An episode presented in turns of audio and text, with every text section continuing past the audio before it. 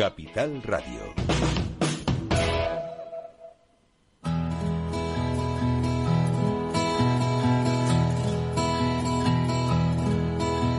Comienza la caja de Pandora. Al verte sonreír al verte sonreír. Un programa especialmente dedicado al mundo de la discapacidad. El niño que ayer fui. El niño que ayer fui. En Capital Radio La 10, cada semana hablamos de aquellas personas que por una causa u otra han llegado a ser dependientes. no vendrá y así sabrás lo bello que es. Lo presenta y dirige Paula Romero. Caen, Caen mil lágrimas al mar. mil lágrimas al mar.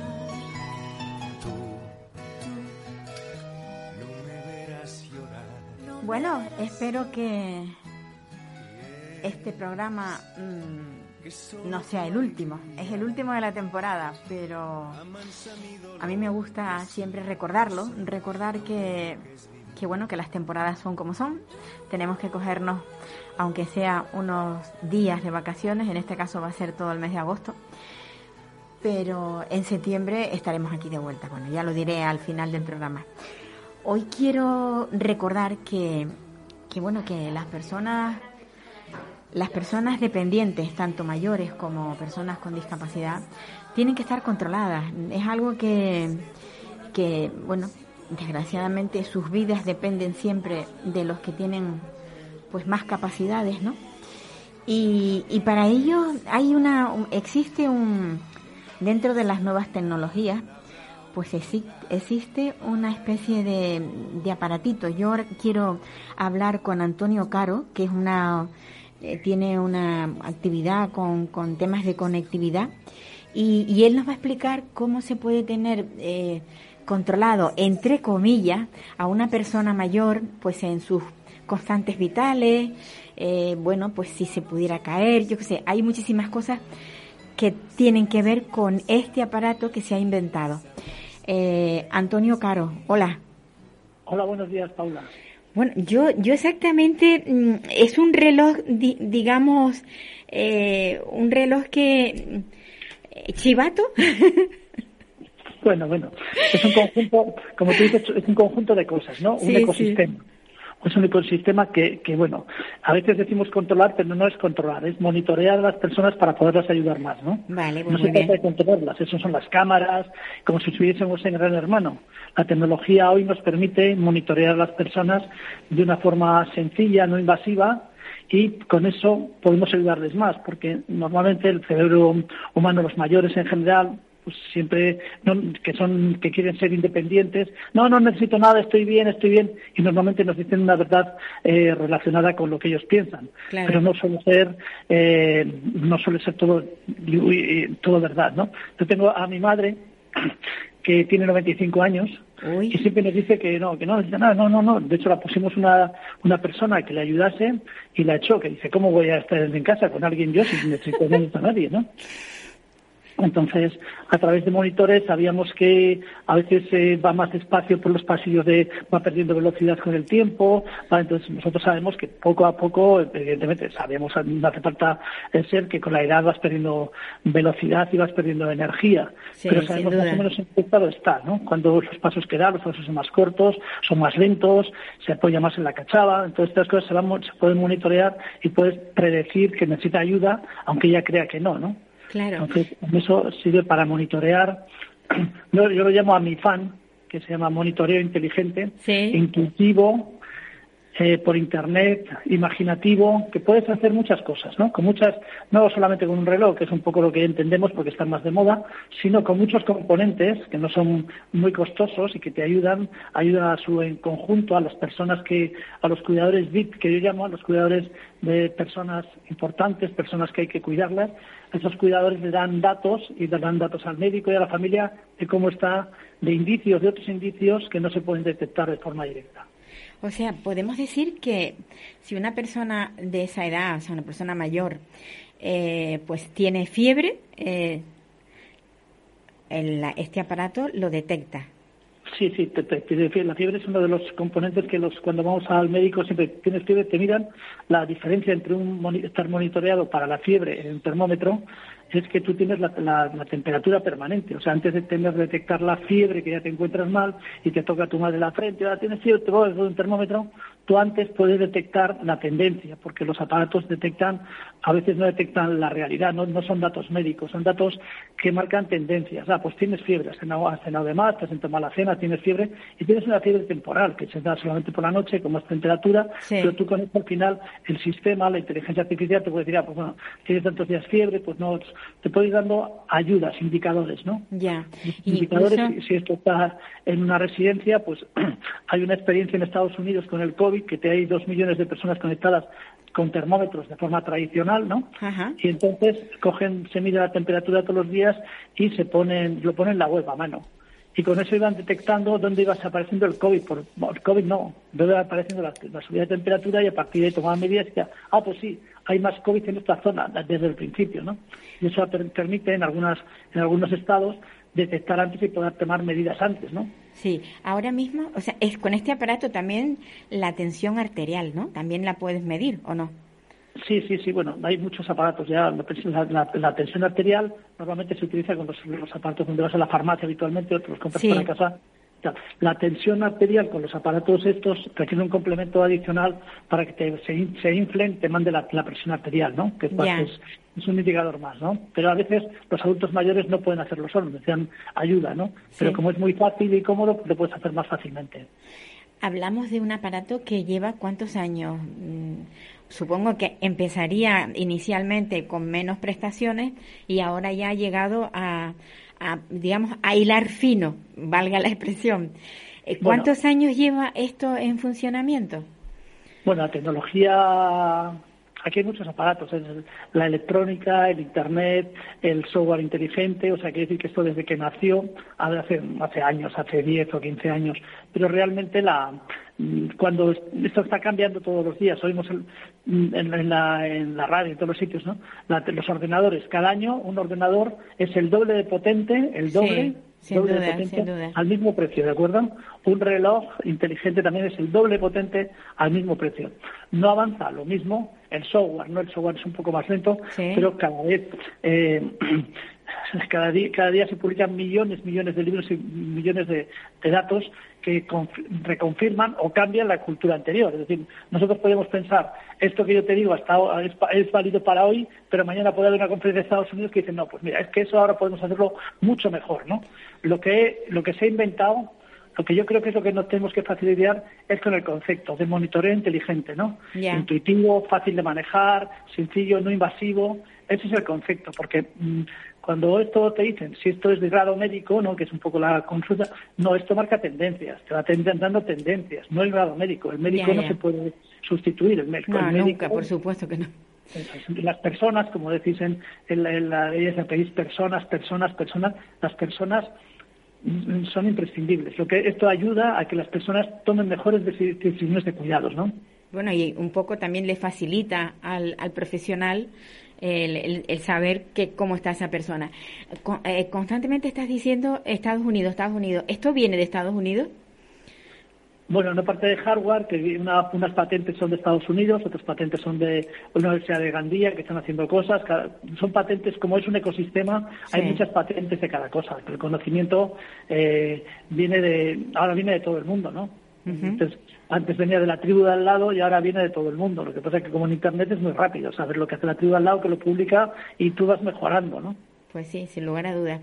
Esto es aplicable a personas mayores, pero también se podría aplicar con personas con discapacidad intelectual, para un poco tener, digamos, mm, como decías tú, no control, pero sí por lo menos la situación de esa persona. Imagínate, alguien que está en casa y, y ve la puerta abierta y se escapa eh, puede ser, digamos, el, el, este aparato para, para encontrar a esa persona por si se perdiese? Bueno, primero podríamos no abrir la puerta, ¿no? Simplemente que cuando se acerca el aparato allí, la puerta no se puede abrir. Y después, evidentemente, para la gente de Alzheimer hay muchas pulseras tanto en tecnologías externas de GPS o en tecnologías internas. Esto, nosotros estamos más especializados en tecnologías internas, que dentro de un, de un centro, dentro de un piso, dentro de en mi casa, ¿no? En mi casa mi madre que tiene, pues no sé, tendrá 80 sensores, ¿no? Pero a muchos, a muchos son externos, para ver lo que, saber la velocidad que anda por el pasillo. Si me llevo mucho gimnasio, subo no sé qué, una balanza para saber la masa muscular. Eh, un sensor de noche con sensores que se enciende la luz cuando, cuando se levanta, sensores que nos dicen cuántas veces va al baño. No, no, no es un, no es un solamente un producto, es un, un, ecosistema de soluciones que son, que son asequibles, ¿no? Sí, para pisos compartidos que se van a poner de moda ahora de 15, 20 personas o de 50 personas, que te permite tener muchos datos para ayudarles a, pues eso, simplemente saber cuántas veces va al baño. Una persona ya se, se, olvida o recordarle o, o coge, toma la cachava, que se ha levantado y no ha cogido la cachava, coge la cachava, coge el andador. Sí, sí, sí. Son sensores que te ayudan a cuando tienes una, una, una falta de una necesidad, te pueden ayudar a, a mejorar y hacer esto, ¿no? ¿Y un aparato de esto eh, es asequible? Sí, sí, bueno, es asequible a veces cuando vamos a las conferencias y dicen, ¿cuánto vale una pulsera básica de estas de, reloj de un chino que vale muy poco, ¿no? que vale 30 euros? No, no, que lo pague la seguridad social. son, son muy baratas. Es un ecosistema, no, no es una solución, depende, depende de barato o asequible. ¿eh? Muchas personas tienen un reloj de un, un teléfono de 1.000 euros y no lo saben usar pues una con una solución de casa con con mil o mil quinientos euros puede tener muchos sensores para ayudarle a tomar medidas para que la persona que está en su casa cuidándole, la persona que, que necesita, pues ¿qué pasa? Pues puede tener muchos muchos datos, mucha información de valor eh, permanentemente. ¿no? Los datos, que estos datos, cuando vas al médico, haces ahora teleconferencia, telemedicina que se ha puesto de moda, llamas al médico y, te, te sin saber lo que tienes. Ajá tú puedes mandarle todos los datos que tienes, ¿no? Los, que tengas, en función de la, de, la época que tengas este reloj, este, este, reloj o estos datos que tienes en casa, o la pulsera, o una etiqueta, o tal, y te, puede decir ya con datos de valor, ¿no? Y esa información se integra en la ficha del médico y le da indicios. El médico es capaz como de interpretar los datos que allí aparecen. Lo mismo que cuando hacemos un análisis de sangre, el médico te dice, ah, pues mira, tienes más colesterol, tienes más de esto que de esto, tienes más. Pues entonces tiene datos. Ahora hacen magia y nos atienden con la magia del teléfono, ¿no? Eso se quedará obsoleto muy pronto. Pues sí, probablemente sí. Hay, hay tantas, a medida que avanza la tecnología, lo que teníamos con anterioridad, al final, pues eso se queda obsoleto. Yo espero que esto sea, pues eso, un avance, y, pero sobre todo que esté a la, que, que, esté dentro de las posibilidades de todos, porque está claro que el que tiene, el que tenga mayor poder adquisitivo, pues lo podrá adquirir y el que no lo tenga, pues no. Seguro que tendremos que buscar las posibilidades, ¿no? Para que esto eh, lo pueda adquirir todo el que lo necesite. En una residencia, en un piso colaborativo, en una residencia de las nuevas, de 120 personas, ¿no? Pues eh, la tecnología externa de los faros, se, ponen los faros, ¿no? Vamos a imaginar que hay, vamos a imaginar que hay faros que cogen datos, ¿no? Pues tú tienes un simple reloj y tú tienes, tienes faros para muchas personas, eso es súper barato, porque no costará la aplicación más de 100, personas, más de 100 euros por persona y ponen los, los faros, el faro pues un faro, un faro en el baño, un faro en la sala de ejercicio, un faro en la televisión, un faro, y todos esos datos te van diciendo con quién te, con quién te relacionas, estás muy social, estás deprimido, no hablas con, no hablas con nadie. Ayer, si, si tú como hijo recibes un mensaje que tu padre ayer no se levantó de la cama, no habló con nadie, no, no sé qué, y esos datos los tienes tú como hijo, pues puedes eh, llamarle venga, ¿qué pasa, papá? No sé qué tal. El cuidador, el fisio, el terapeuta puede realizar partidas de juegos, de cartas o, jugar al tenis eh, virtual o hacer actividades, ¿no? O pasear, hacer excursiones.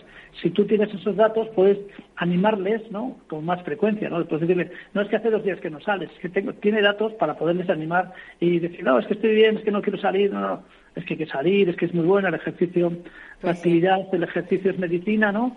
Entonces, animarles, trabajar en esta idea de que la actividad física es, eh, es imprescindible para sobrevivir. Para, cuanto más estés tumbado, más estás muerto.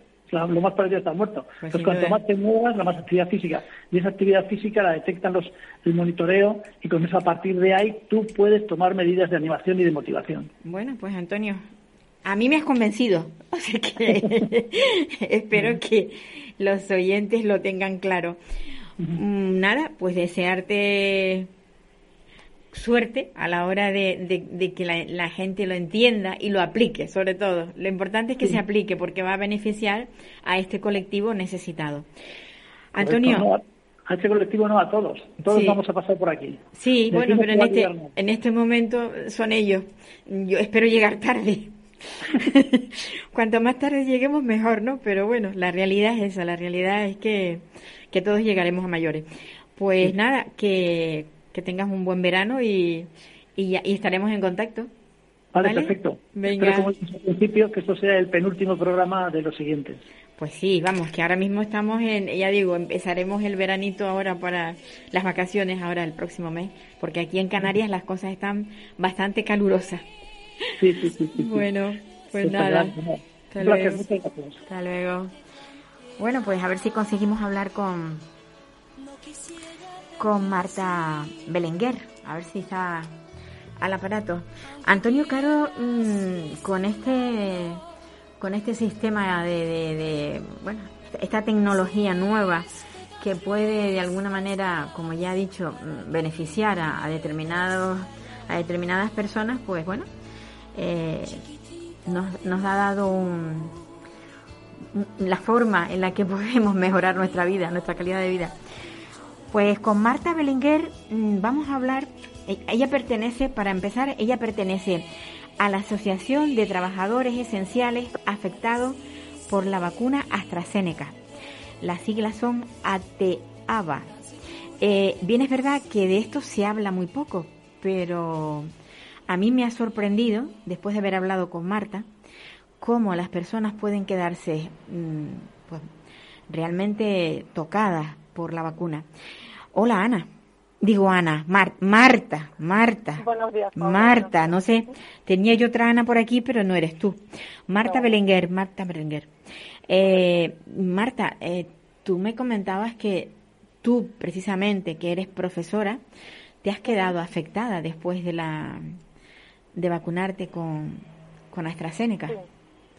Sí, eh, yo al principio cuando me vacuné, esa misma noche, la primera reacción que tuve fue un brutal dolor de cabeza, pero monumental. Era como si me hubiera empezado con un bate de béisbol en la cabeza, igual. Y ese dolor de cabeza eh, fue constante durante tiempo, ¿vale? Ya estuve de baja, ya no pude volver al trabajo y esa primera noche yo creo que incluso llegué a perder el conocimiento porque hasta mediodía no me pude levantar, pero yo recuerdo que mi hija y mi marido entraban a la habitación, pero yo les veía, pero no podía mover, moverme. Bueno, al final los síntomas eh, se han cronificado todos y además con el tiempo han aparecido otros nuevos, hasta que finalmente en mi caso me han diagnosticado encefalomielitis miálgica. Eh, es lo que se conoce también con el nombre de síndrome de fatiga crónica. Sí y es un diagnóstico que la verdad es que eh, coincide bastante en muchos afectados de vacunas, ¿vale? No solo de AstraZeneca, sino también de, las otras marcas. De otras vacunas. Cada uno está en un grado, ¿vale? Eh, ahora, por ejemplo, somos varios que estamos atravesando alguna crisis, pero esta serie, esta enfermedad, eh, los que nos produce, entre otras cosas, es pues una incapacidad en cosas tan básicas como levantarnos a ducharnos, o en mi caso atender a mis hijos, eh, trabajar, por supuesto, muchas cosas. Cuando nosotros hablamos, tú de entrada me dijiste, que conste que yo no soy negacionista y que no soy y que no soy antivacuna. que yo me vacuné, me vacuné pensando que iba a ser la solución igual que el resto de los españoles que se, bueno, españoles y, y el resto de, la gente en el mundo que pensó que esto iba a ser una solución. Pero ahora me encuentro con que esta vacuna me está impidiendo llevar una vida normal. ¿Qué es lo que pide esta asociación? Porque al final han terminado asociándose todas las personas que afectadas. O sea, cuando alguien, cuando alguien se asocia ya porque es que por sí sola no puede resolver su problema, ¿qué es lo que pedís? Que se contemple esta discapacidad que estáis teniendo. Bueno, pues por lo que comentabas al principio de que no somos antivacunas ni negacionistas, esta frase es la que primeramente parece increíble, pero siempre tenemos que demostrar con vehemencia. Y de hecho nuestro presidente Pedro que fue al Congreso de los Diputados cuando se hizo una investigación sobre la gestión de las vacunas, y creo que fue por febrero. Su primera frase fue esa, no somos antivacunas ni negacionistas. Y a partir de aquí, pues explicó su caso y, todo esto. Vale, nosotros lo que pedimos en la asociación son cosas que en realidad eh, serían muy simples o, muy obvias, mejor dicho, en un estado de derecho y del bienestar como el que estamos.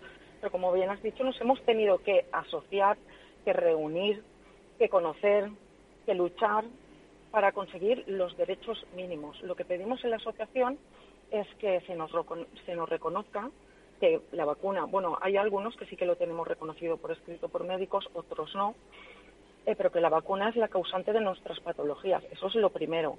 Lo segundo es una visibilización, porque somos bastantes personas afectadas.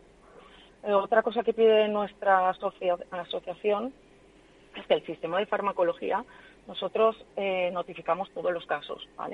Yo soy de las pocas de la asociación a las que el año pasado, en una época que peor estaba, cuando perdí el habla, la memoria, solo podía hablar monosílabos, miraba el móvil, no sabía qué día era, si era jueves, si era viernes, no sabía si mis hijos llevaban uniforme ese día, no, pues en medio de eso me llamaron de farmacovigilancia y lo único que me dijeron era cómo estaba, eh, les empecé a contar que peor y por qué, tuvieron mucha prisa en colgarme y me dijeron, bueno, ya te volvemos a llamar hasta el día de hoy. Entonces, como asociación, creemos que es muy necesario que se haga un seguimiento de todos esos casos. Uno, por justicia con nosotros.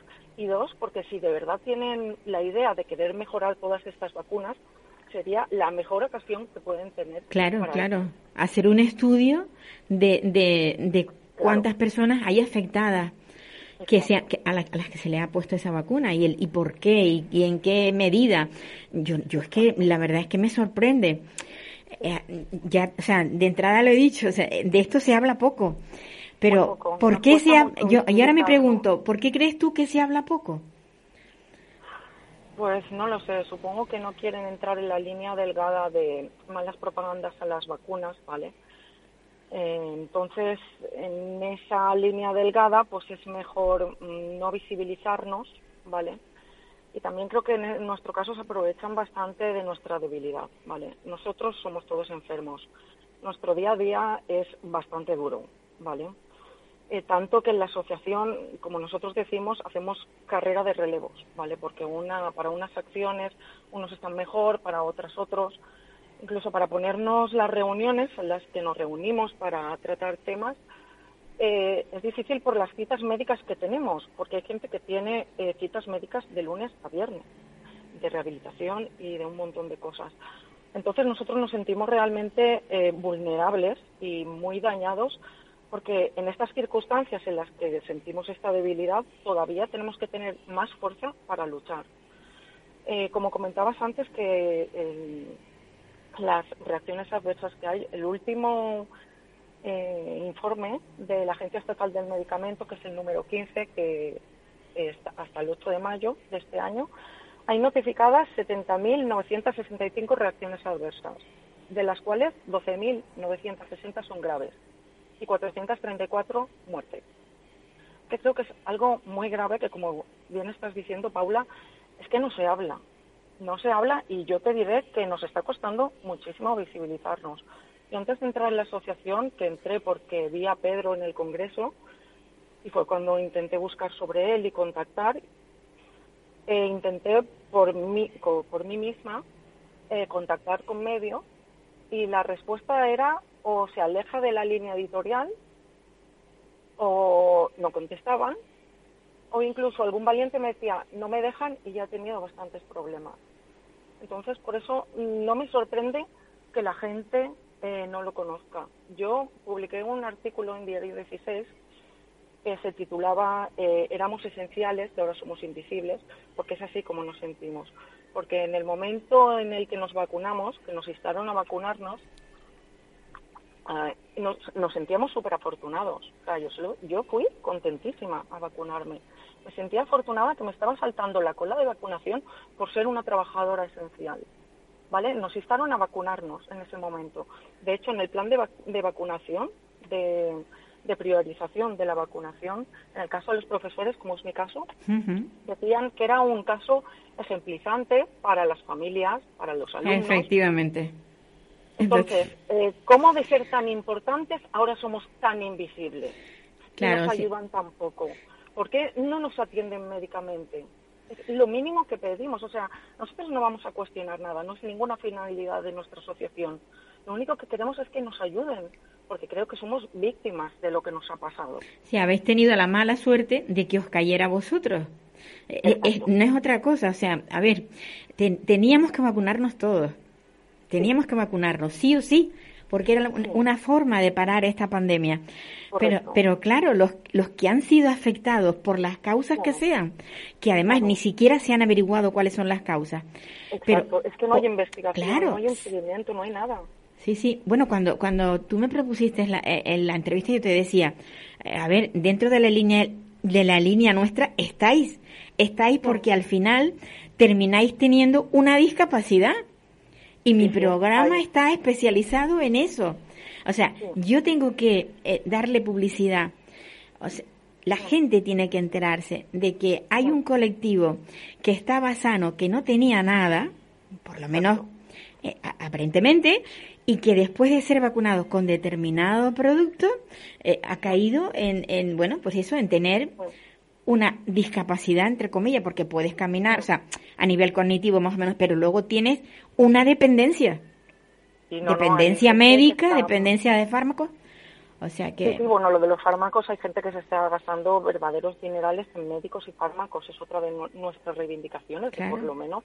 Bueno, porque es que además las conclusiones del Congreso en, en el resumen dicen eso. O sea, una de las conclusiones del Congreso es en su punto, no sé si era el 21, que dice que a la luz de las reacciones adversas, eh, evaluar la necesidad de establecer medidas de acompañamiento a las personas afectadas, como asistencia médica y psicológica. ¿Dónde está esa ayuda? Porque es que nosotros no la hemos visto. Al revés, más bien recibimos todo lo contrario. En la asociación hay gente que ni tan siquiera es autónoma para ducharse. Hay gente que ha vuelto a casa de sus padres para que la cuiden porque no se puede mover de la cama. Es que estamos hablando hasta de este nivel de dependencia. Hay gente que ha tenido que contratarse a una persona que le ayude pues ocho horas al día a hacerle la comida, la compra.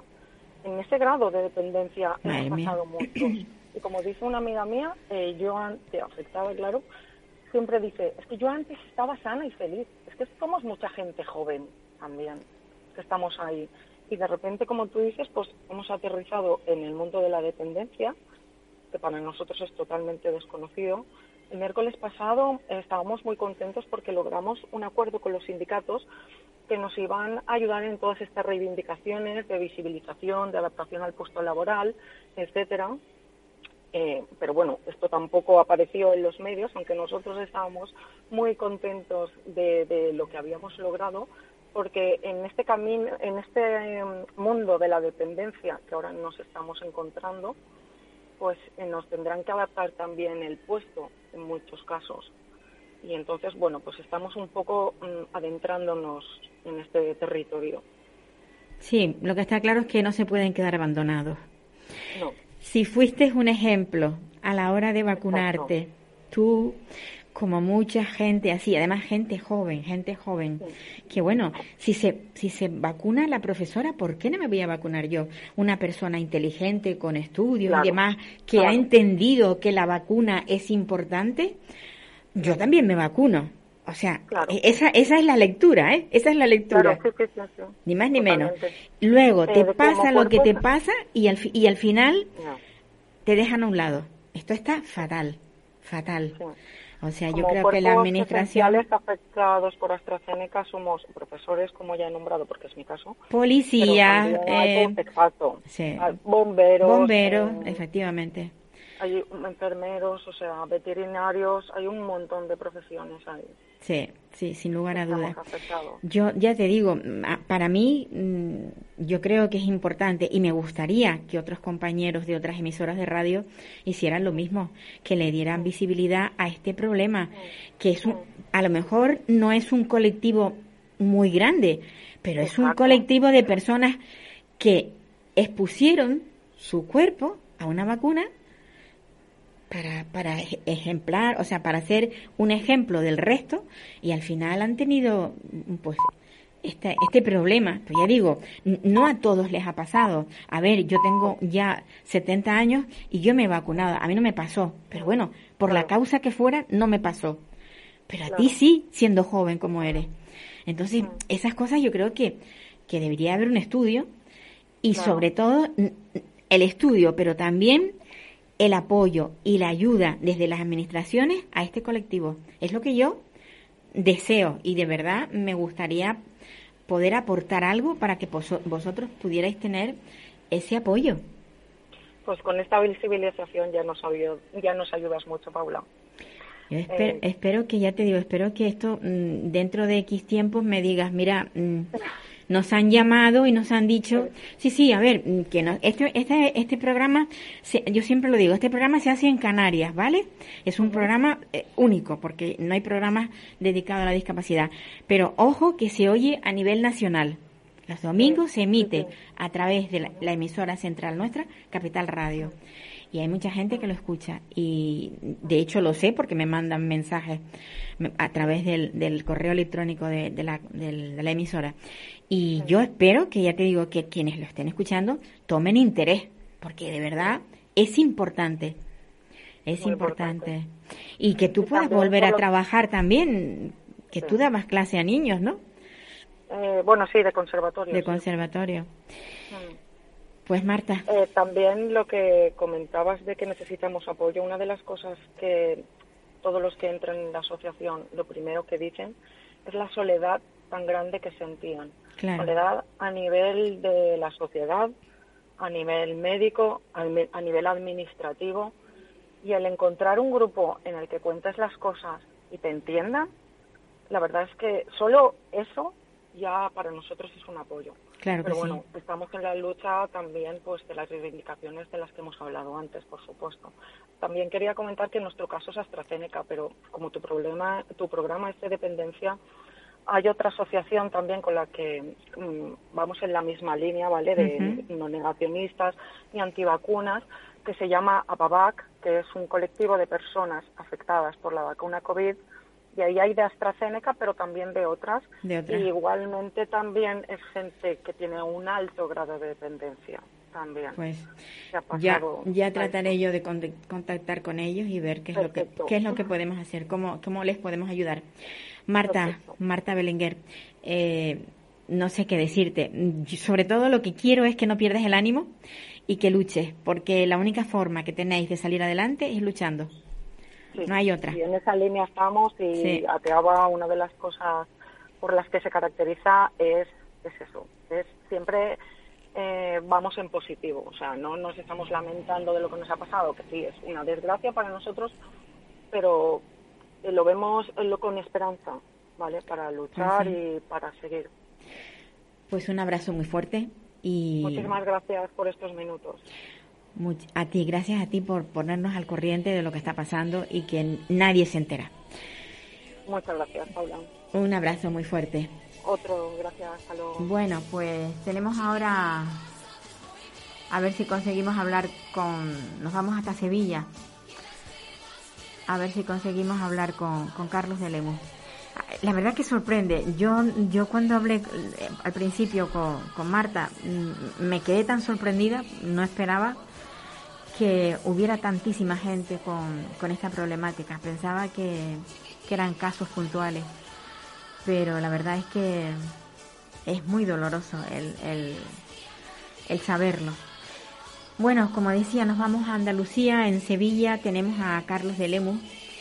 Él es un maestro de educación especial, padre de una, una niña con autismo y, yo, yo quería preguntarle si, si debemos preocuparnos por lo que está pasando a nivel del, de consejerías ahí en Andalucía, porque se están cerrando colegios.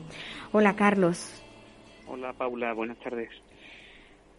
¿Cómo, cómo ves tú el tema de, de los cierres de colegios? ¿Tú, ¿Tú crees que esto va a afectar también a la, a la enseñanza especial?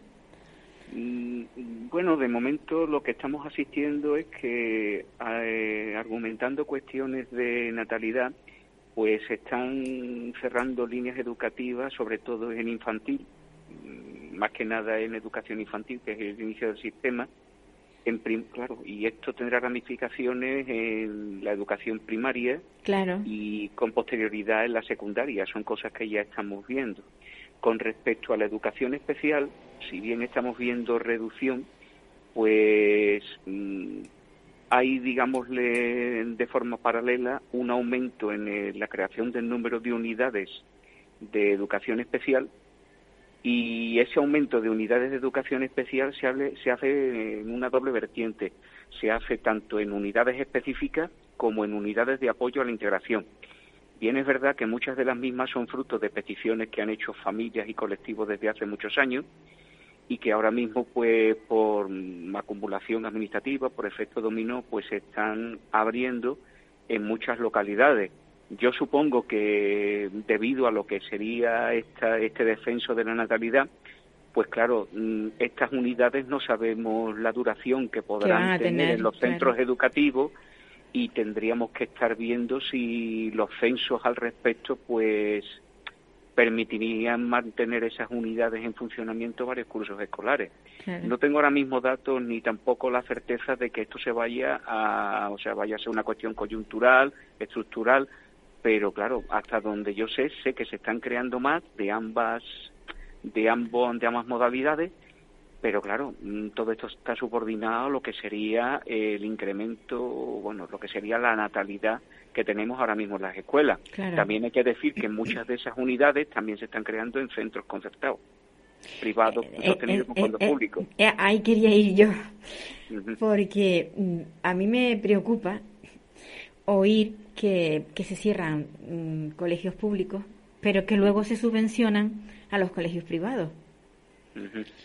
Eso de alguna manera mm, está, pues no sé, desangelando, digamos, valga la expresión, a, las, a las clases más, más pobres, a la gente que menos. Porque si tú vas a un colegio eh, público, no pagas, pero si vas a un colegio privado, aunque esté concertado, tienes, un, tienes algo, tienes que pagar algo. Yo la realidad de los colegios concertados la coloco de forma tangencial.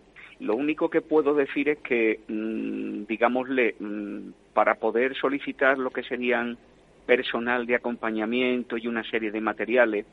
Eh, el proceso para solicitarlas a las delegaciones suele ser largo, suele ser farragoso. Y argumentando cuestiones de operatividad es mucho más sencillo plantear esos, esos recursos añadidos en los centros. Eh, para los centros, quiero decir, eh, lo que serían unidades concertadas. Ahora, mm, ¿qué tipo de selección? ¿Qué tipo de proceso de, de selección?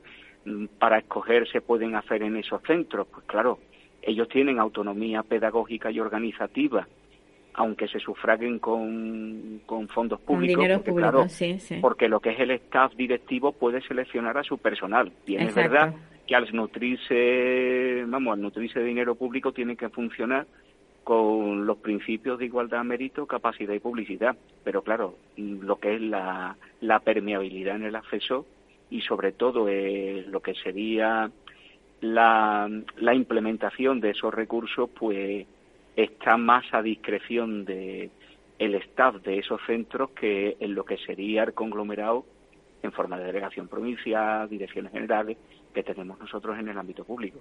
Sí. Bueno, yo mm, ya, ya te, te he dado el pésame por la, el fallecimiento de tu madre. Eres muy amable. Y hoy, y hoy me ha gustado, me ha gustado porque he visto mm, la reflexión que has hecho de, bueno, tú, tú te has quedado huérfano, pero y, y, y los chicos y chicas, niños y niñas o mayores también, que terminan siendo huérfanos con alguna discapacidad. ¿Qué hacemos con ellos? ¿Dónde van? ¿A ti te preocupa? Igual que a mí y a muchísima gente. No hay centros para ellos, no hay nada. Tú tienes una cruzada hecha desde hace meses y meses, yo diría que años. Años.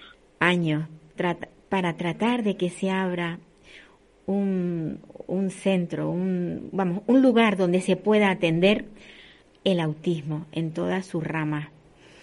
Eh, no hay no hay salida, ¿verdad? no se le ve. yo quiero pensar que si las salidas no te las ofrecen, te las creas. Ya. Porque a base de, no solamente de insistir, sino de concienciar, tratar de, de reflejar una realidad que durante muchos años está escondida, y cuando no ha estado escondida no se ha divulgado lo suficiente, cuando se ha divulgado suficientemente ha sido ignorada, cuando no ha sido ignorada ha sido empleada como un negocio. Pues claro, mm, son muchos los obstáculos que se ven, pero claro, dado la situación que podemos vernos, yo como padre, mucha gente como padre, madre, familia, mm, no tenemos tampoco otra salida más que el hecho de seguir insistiendo.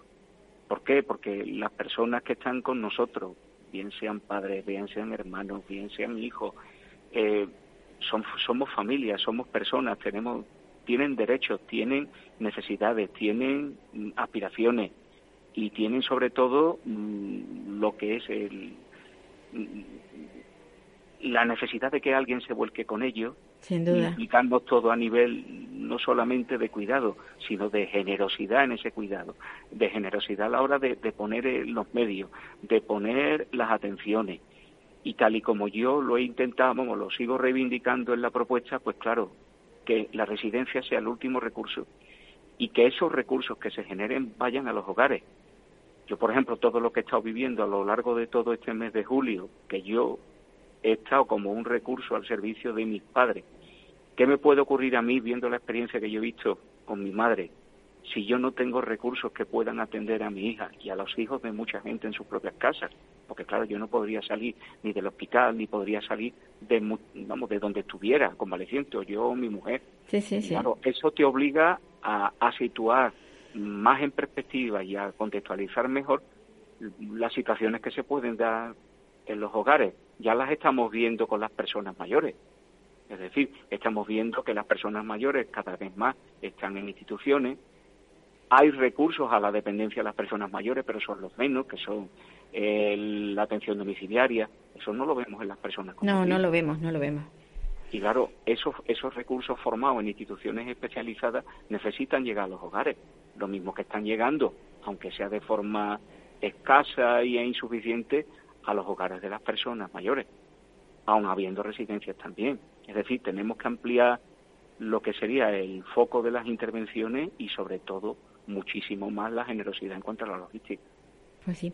Además, ha sido curioso porque eh, lo que tú pretendías o pretendes es un edificio que estaba en, en buenas condiciones para poderlo utilizar y hacer en él algo maravilloso, porque me gustaría que explicaras exactamente lo que pensabas hacer, y automáticamente el gobierno pensó en el, en el edificio que estaba ahí abandonado. Y ahora están pensando, bueno, están pensando, ya lo están dotando para en plan hospital. Explícanos. Yo pienso que, sí. yo pienso que el edificio, vamos, el edificio, ya ignoro yo las cuestiones que motivaron lo que es su arrinconamiento, no lo vamos a llamar o postergación, no lo llamaré abandono. Sí pero sí mm, me pareció bastante bastante oportuno el hecho de que sí se puede recuperar un complejo hospitalario bajo su antigua perspectiva de empleo, pero claro, yo quería ir más allá, es decir, yo no veo del todo punto incompatible prestar un servicio a la ciudadanía en todos los órdenes de atención sanitaria, pero ¿por qué no ampliar esa atención a lo que serían cuestiones sociosanitarias que no pues tenemos? ni en Sevilla, ni en Andalucía, ni en el resto de España, de manera que en un espacio más que suficiente poder dar, dar cobertura a toda, la gama de, servicios, terapéutica, atenciones, asesoramiento, formación que, necesita, vamos, que necesita la persona con autismo para poder ser atendida adecuadamente, pero a la vez las familias para poderlo entender. Lo que son empleados de, o sea, personas que atienden al público en diferentes cometidos y servicios, desde un conductor de autobús hasta un policía, o pasando por mis compañeros de, gremio, que muchas veces sí estudiamos lo que es el autismo, pero no lo entendemos, no lo sabemos ver, no lo, no lo comprendemos, que lo podamos ver sobre el terreno. Pues claro, ese, esa movilización de recursos que se puede hacer directamente a todos los contextos vamos a crearla, que seamos pioneros en, esa cuestión. Pues que la cuestión va teniendo eco, sí. Me gustaría que fuese, que tuviese más, pues también, indudablemente. Pero el caso es que a medida que vamos, van pasando el tiempo, la petición va arraigando, mm, va encontrando cada vez mm, eco, porque son cada vez más las familias las que se van encontrando con esta cuestión, desde que el niño nace. Hay más familias que se van encontrando cada vez más desesperadas y arrinconadas porque no hay servicios ni hay logística para cuando sus hijos son mayores. Nos podemos encontrar con residencias de día, residencias permanentes, pero son residencias que aparte de ser pocas, son muy caras se llevan lo que son las pensiones, las pensiones de discapacidad o incluso las gerencias de los propios de las propias familias. Algo tenemos que movilizar para que eso vaya arrancando. ¿Por qué no se puede hacer desde Andalucía? Desde un complejo que desde un primer momento no se sabía qué hacer con él.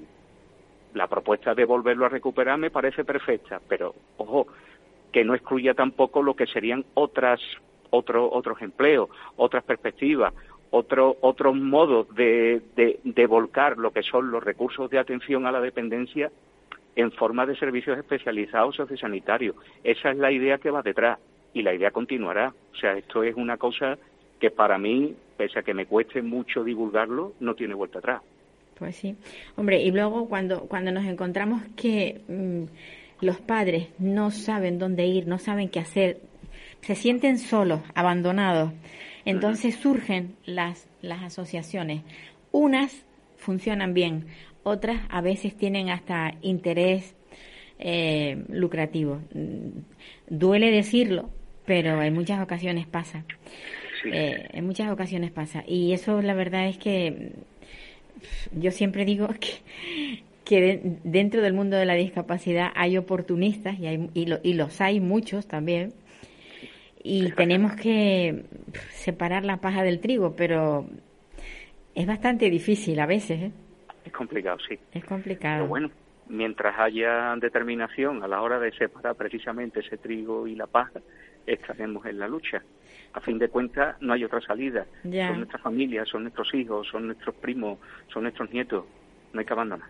Claro, pero fíjate que cuando nace el crío y sabe el, saben los padres que la atención temprana es primordial y se encuentran con que no se las pueden aplicar en ningún lugar y aparece una asociación eh, con una especie de varita mágica. No, aquí sí vamos a dárselo eh, durante este tiempo, pero costará esto y no sé, me suena tan mal, me suena muy mal. Y ya digo, lo peor es que no hay alternativa. Claro, claro. Eso es lo que queremos crear, una alternativa que sirva para que la persona no se vea obligada ni forzada a, a recurrir, ¿no? Exactamente, mm. sino que pueda, si es su deseo, siempre he creído en lo que es la libertad de empresa y la libre iniciativa de las personas, pero siempre también en el juego limpio y la posibilidad de que dentro de esa libre elección, la libre elección la ejerzamos todos, no solamente unos pocos. Y una y por último, algo que yo muchas veces mm, no entiendo no entiendo por qué hay esa, eh, esa idea equivocada. Muchos padres dicen, yo prefiero que mi hijo esté solamente con niños de su misma eh, de su misma condición. Y otros dicen, no, yo prefiero que esté mezclado con niños neurotípicos porque de esa manera aprenden más. Tú como profesor, ¿tú crees que aprenden más estando con neurotípicos o estando todos dentro de su condición? El, el autismo eh, cambia mucho eh, cuando el niño está muy integrado, eh, bueno, integrado, no hay personal suficiente para integrarlo dentro de los colegios, pero ¿qué, ¿cuál es tu opinión desde, desde tu visión como profesor? Yo pienso que la palabra clave es normalizar una cuestión que durante demasiadas generaciones ha estado oculta a los demás, a lo que son a su, a los, vamos, tanto a la propio, a los propios familiares como al resto de la ciudadanía. Eh, la diversidad existe, eso es un hecho, lo estamos viendo en otros colectivos. Y el TEA es una circunstancia inherente al ser humano que ha convivido con nosotros desde tiempo inmemorial, pero que por vergüenza, por incomodidad, por incluso por desidia, se ha dejado oculta durante muchísimos años. ¿Por qué ocultarla? Porque esto surge en cualquier familia, surge en cualquier contexto, en cualquier condición socioeconómica. Mm, yo, por ejemplo, en mi casa, mm, mi hija pequeña convive con su hermana con autismo y ella no sabe que su hermana tiene esta etiqueta, convive con ella, juega con ella. Bien es verdad que dentro de los esfuerzos que hemos podido hacer precisamente en aras de esa normalización, la cuestión es no percibir mm, el hecho diferencial como una desviación o como una imposibilidad, un muro inalcanzable. Ahí es donde volvemos de nuevo a, hablar de los recursos, de los recursos y de la formación de las personas.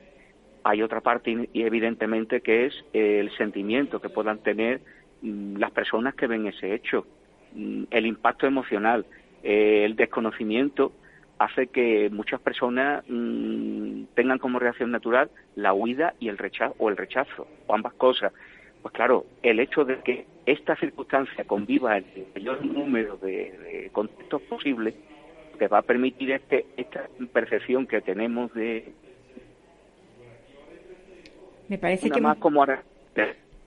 Creo que te estoy perdiendo no, quiero decir, quiero decir que yo soy partidario personalmente de lo que es la normalización de la visibilidad de la integración en lo que serían las actividades cotidianas que podamos hacer todos, pero que esa normalización se vea amparada por recursos y apoyo, porque claro, la normalización cuesta, la normalización implica un esfuerzo, la normalización implica un moldeamiento, y tiene que haber una logística detrás, pero vamos a ganar todo. ¿Por qué? Porque podremos ver que con esto detrás respaldando se pueden afrontar cosas que antes no eran, eran totalmente inimaginables. Inimaginable. A ver si conseguimos que las cosas cambien. Yo creo que tenemos que seguir luchando. Tú, desde tu lugar, desde tu puesto, como padre, como profesor y como ciudadano comprometido, porque lo eres y mucho. Carlos, reitero mi, mi pena, mi dolor por, por, tu, por la pérdida que has tenido. Espero que lo recuperes pronto, o por lo menos que esa cicatriz se te, se te cierre, que puedas disfrutar con tus niñas durante lo que queda de, bueno, el inicio del verano, ¿no? Pues sí. Y, y, y, vuelvas al colegio cuando llegue septiembre, pues no sé, con las pilas nuevas y con ganas de, de seguir luchando. Yo también lo espero. Un abrazo muy fuerte. Un beso, Pablo. Muchísimas gracias. Adiós. Pues amigos, que se nos acaba el tiempo. Mm. Hoy comencé diciendo que nos vamos de vacaciones y, cierro el programa diciendo lo mismo. En septiembre nos, nos encontraremos aquí. Y nada, a cuidarse todos porque aunque aparentemente eh, el coronavirus está ahí, que parece que está parado, no es cierto siguen habiendo muchos casos y siguen habiendo personas que lo están pasando mal. Así que cuidémonos todos para poder estar aquí juntos y poder seguir hablando de de las cosas que nos pasan y de y sobre todo reivindicando los derechos de esas personas que, que lo necesitan. Un abrazo a todos y hasta septiembre. Adiós, me voy, esto es lo que hay.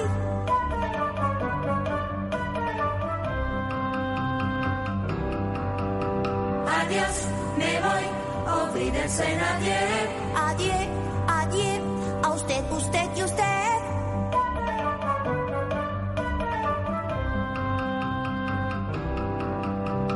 Adiós, me voy, olvídense no Me voy, si hoy por fin pruebo el champán. ¿Puedo? No. Me voy, goodbye, olvídense en adiós. Me voy con un suspiro y un adiós. Adiós.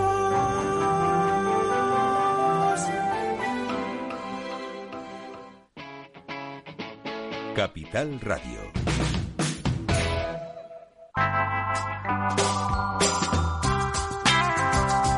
Capital Radio música y mercados.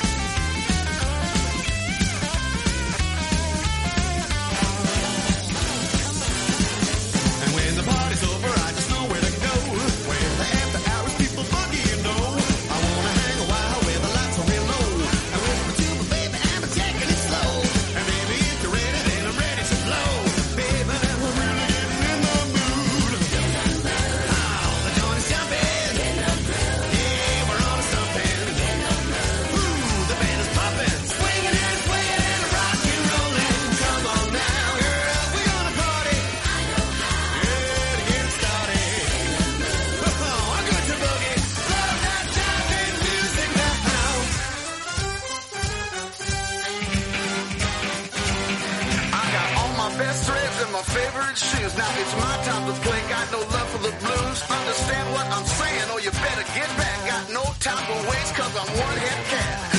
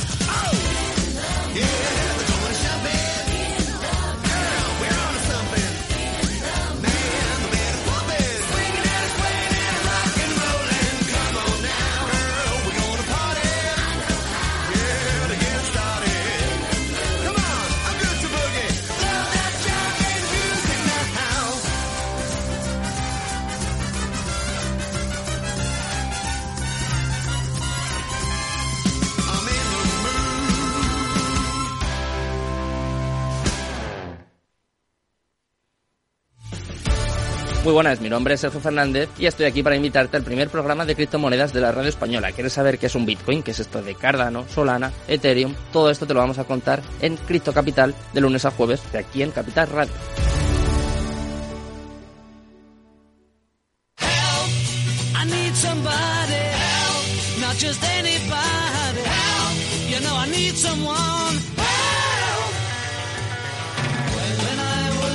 were so much younger than today. I never needed anybody's help in any way. But now these days are gone, I'm not so self-assured. Now I find I've changed my mind.